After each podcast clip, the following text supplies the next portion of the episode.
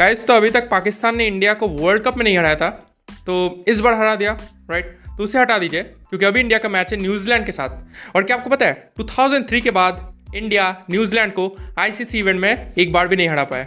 जी हाँ 2003 world cup last बार था, जब इंडिया ने न्यूजीलैंड को किसी आईसीसी इवेंट में हराया था। उस टाइम सौरभ गांगुली कैप्टन थे, उन्होंने वर्ल्ड कप के मैच में न्यूजीलैंड को हराया था। लेकिन उसके बाद इंडिया न्यूजीलैंड को एक बार भी आईसीसी इवेंट में नहीं हरा पाई है। तो क्या इंडिया इस बार न्यूजीलैंड को हरा पाएगी? ये देखना बहुत ही इंटरेस्टिंग होगा। Thank you